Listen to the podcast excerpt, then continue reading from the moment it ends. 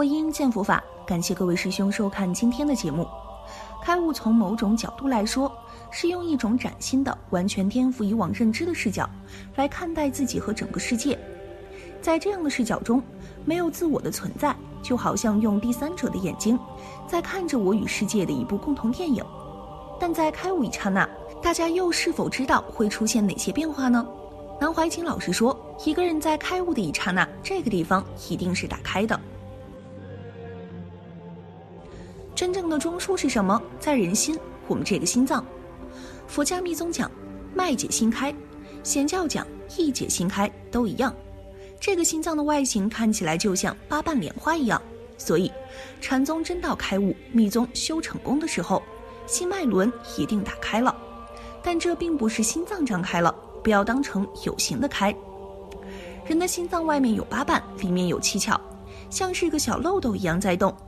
七窍就是斗书，念在心，因此我可以告诉你们，修观清法门都在心的部分，不要在脑子里幻想，脑子是与第六意识分别有关，不要多用，你还是观心，先观有形的心，你慢慢就可以得宁得定了。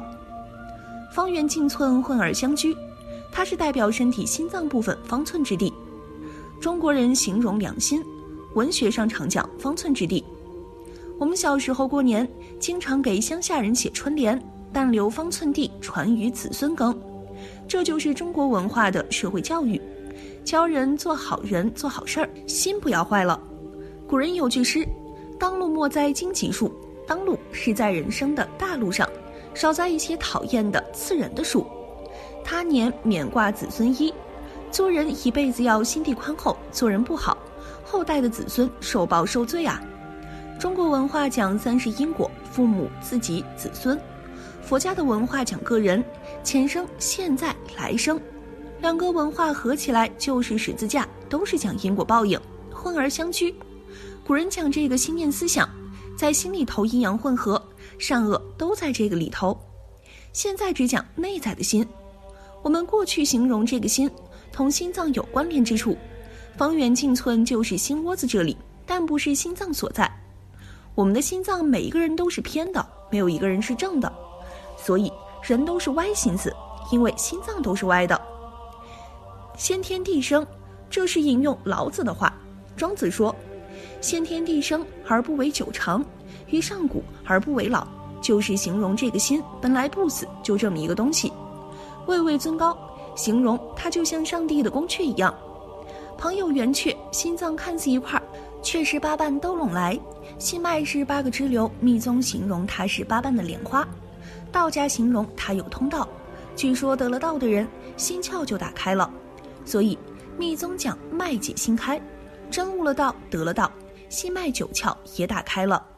脉解心开是实有其事，打开的时候啪一下有爆炸的声音，会吓死你。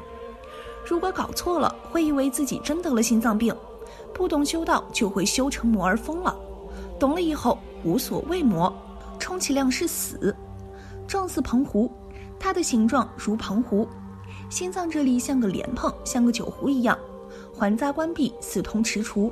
到这个时候，我们要把心守住，不要动念。讲了半天，禅宗最干脆，就是达摩祖师讲的外息助缘，内心无喘，心如墙壁，可以入道。魏真人用中国传统的文化来说明这一段，真是费力气。他要我们守于密固，恶绝奸邪。这个时候，任何一个妄念都不准乱动，取个相连，以戒不渝。心里头绝对不能动念，可以无私，难以酬劳。如果一动念就走入邪道了，到这个境界，就是第四禅定舍念清净的境界，绝对的清净，然后再等待另一层次的境界出现。神气满室，莫之能留。这个时候神气满室，身心内又增进一层的神气，等于化学锅炉一样，提炼了又提炼。所谓九转还丹，这个提炼出来之后，神与气的变化就不同了。地门开了，不是密宗哪根草乱插，硬把你头皮刺破了插进去。真正的道家功夫修到了这里，神气满室，顶门开了，莫之能流，阳神可以出窍了。留也留不住，内外通了，内是出来的是阳神，不是阴神。但是阳神出窍会乱跑，因为还没有纯熟到家。守之者昌，失之者亡，不能让他乱跑。这个阳神就是修道身外有身了，动静休息，常与人聚，要随时都在身边，这就是身外有身。如果众生心里真切的忆佛念佛，想象发财那个心情念佛，或是现世或者将来，必定可以见佛，甚至不必七天就到了。现前意念不专，将来永远意念下去，必定也可以见到佛。科学讲光速的威力，我把它改创一个名词叫念速。心念的威力也很大，因为我们众生本自具足自信真心的自信佛。与佛并无远近的距离，只要自心得到开悟，见到自性的真心，自然佛就在先前，用不着假借其他方法，顿时间心开意解。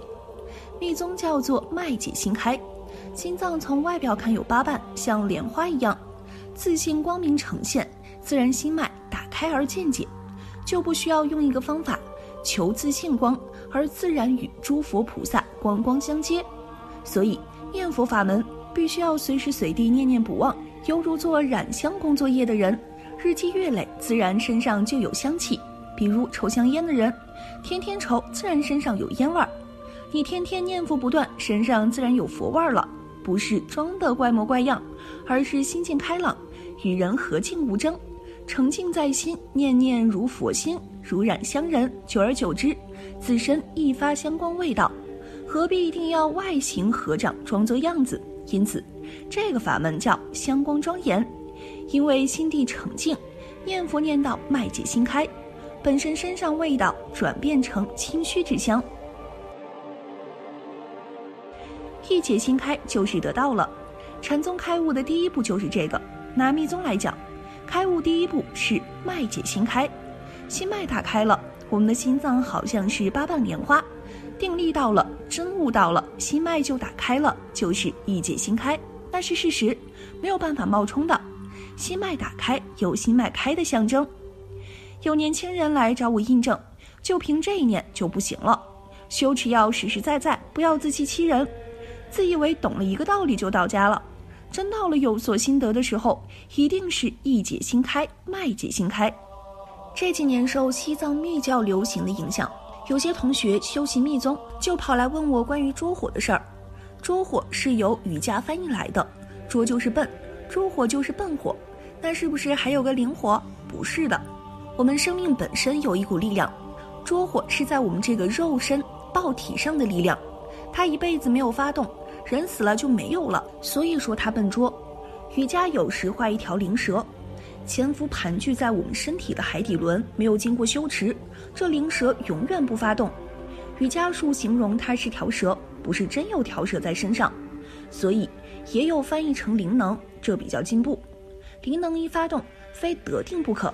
你们学密宗的想打开身上三脉七轮，灵能不发动是打不开的。学禅的人开悟的话，心轮就开了。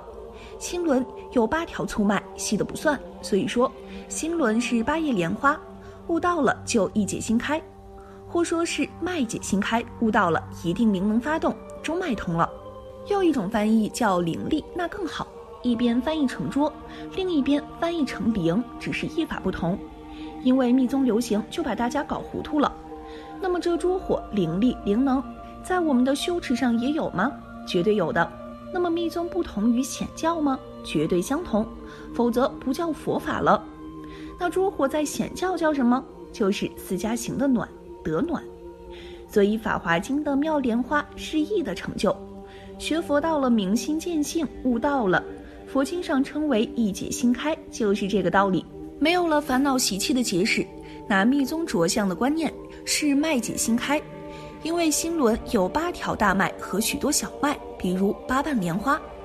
学佛是求解脱，如果一有点事儿就想不开，有一点烦恼就去不掉，那学个什么佛？自己要反省哦。维摩居士说自己得了智慧的果实，所以处处得解脱。你们何以气脉不通？因为色身不得解脱，总有身体的感觉存在，何以不能得解脱？因为智慧没有成就，智慧成就了，气脉自然也通了。你智慧还没成就，不要吹嘘说自己已通任督二脉，小心出问题。就算你通了，道家称为转河车，你要转到什么时候为止？要通到哪里去？你答得出来吗？不要乱搞了，你因此反而更不能得解脱，与学佛的目的相违。说学道嘛，你也没得个逍遥，整日哭丧着脸，为何学佛学道呢？不学还好，一学就得了狭心症，心量越来越小。中国学佛的人都标榜是大乘菩萨道，但是发心了没有？都没有，发心很难。大乘讲发心，不是你们去化缘发心修个庙子、造个塔捐十块钱，发心是动意发菩提心，发菩提心是心得解脱，一念之间顿悟是发心菩萨，在教理上讲是初发意菩萨。初发意菩萨脉解心开，但还要修。言下顿悟了就不用修吗？不是的，真发心是明心见性，一定会同时发起大慈大悲心的。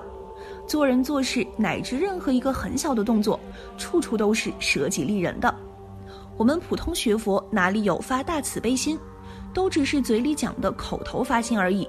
学佛的人要自我反省，有时比不学佛的人还要自私。与慈悲心是背道而驰，所以真正发慈悲心是不容易的，除非见到空性，否则发不起来。好了，今天的内容就和大家分享到这里了，期待大家在下方评论区留下自己的感悟。那我们下期节目再见。